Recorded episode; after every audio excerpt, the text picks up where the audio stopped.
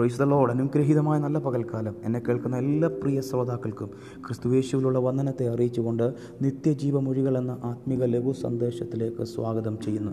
യോഹനൻ എഴുതിയ മൂന്നാം ലേഖനം അതിന്റെ എട്ടാം വാക്യം ഇങ്ങനെ വായിക്കുന്നു.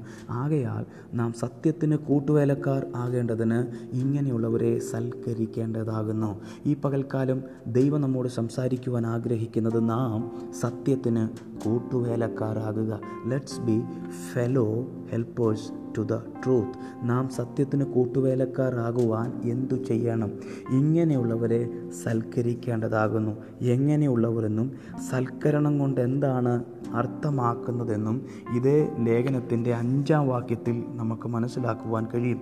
പ്രിയനെ നീ സഹോദരന്മാർക്കും വിശേഷാൽ അതിഥികൾക്കും വേണ്ടി അധ്വാനിക്കുന്നതിലൊക്കെയും വിശ്വസ്തത കാണിക്കുന്നു. ഈ വാക്യം നമ്മളെ പഠിപ്പിക്കുന്നു ഇങ്ങനെയുള്ളവർ എന്നതുകൊണ്ട് അർത്ഥമാക്കുന്നത് ഒന്ന് സഹോദരന്മാർ രണ്ട് അതിഥികൾ.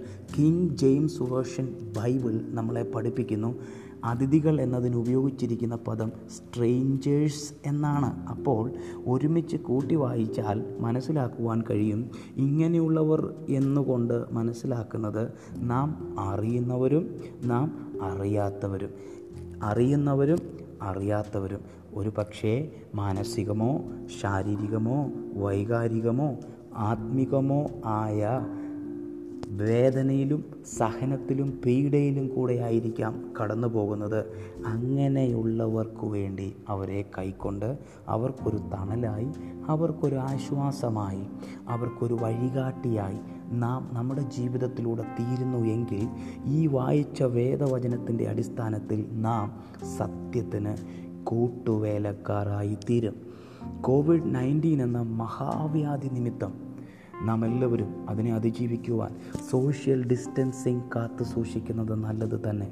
അപ്പോൾ തന്നെ നമ്മുടെ സ്കൂൾ കോളേജ് ഹോസ്പിറ്റൽ ഓഫീസുകൾ കമ്പനികൾ നമ്മളുടെ കൂടെ ജോലി ചെയ്യുന്നവർ എപ്രകാരം വേദനയിലൂടെയാണ് കടന്നു പോകുന്നതെന്ന് നാം മനസ്സിലാക്കേണ്ടി ഇരിക്കുന്നു വിശുദ്ധ വേദവചനം നമ്മളെ പഠിപ്പിക്കുന്നു. യോബ് എന്ന ഭക്തൻ തന്റെ ജീവിതത്തിൽ അനേക വ്യത സഹിച്ച് മാനസിക ശാരീരിക പിരിമുറുക്കത്തിൽ ആയിരുന്നപ്പോൾ തന്റെ മൂന്ന് കൂട്ടുകാരായ ഏലിഫസും ബിൽദാദും സോഫറും ചേർന്ന് തന്നെ അധികം കുറ്റപ്പെടുത്തിയതേ ഉള്ളൂ. എന്നാൽ പ്രായം കുറഞ്ഞ അനുഭവം കുറഞ്ഞ എന്നാൽ സർവശക്തന്റെ ശ്വാസവും ദൈവത്തിന്റെ ആത്മാവിന്റെ നിയന്ത്രണവും ഉണ്ടായിരുന്ന ഏലിഹു എന്ന ഭക്തൻ ഇയോബ് എന്ന ഭക്തന്റെ മാനസിക പിരിമുറുക്കങ്ങൾക്ക് ആശ്വാസമായി. ബലമായി ധൈര്യമായി തീർന്ന ചരിത്രം നമുക്ക് നന്നായിട്ടറിയാം. അവണ്ണം തന്നെ സുവിശേഷത്തിൽ നമ്മൾ വായിക്കുന്നു.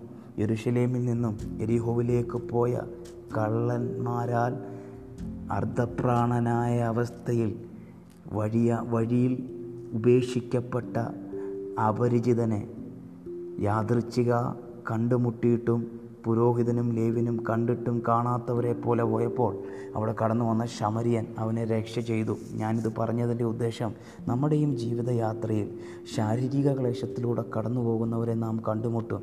അവർക്ക് നാം ഒരു ആശ്വാസമായി തീരട്ടെ. അവൻ അവണ്ണം തന്നെ നമ്മളുടെ സഹോദരൻ.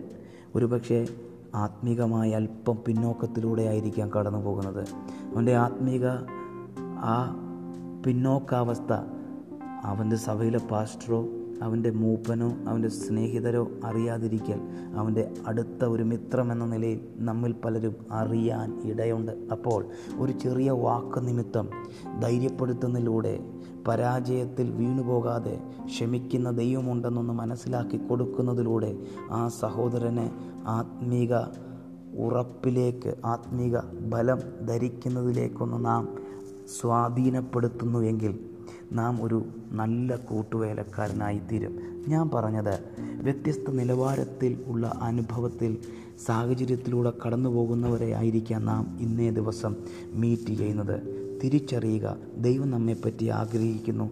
നാം സത്യത്തിന് കൂട്ടുവേലക്കാരാകുക. നാം കണ്ടുമുട്ടുന്നവരെ വളർത്തണമോ തളർത്തണമോ ഉയർത്തണമോ താഴ്ത്തണമോ?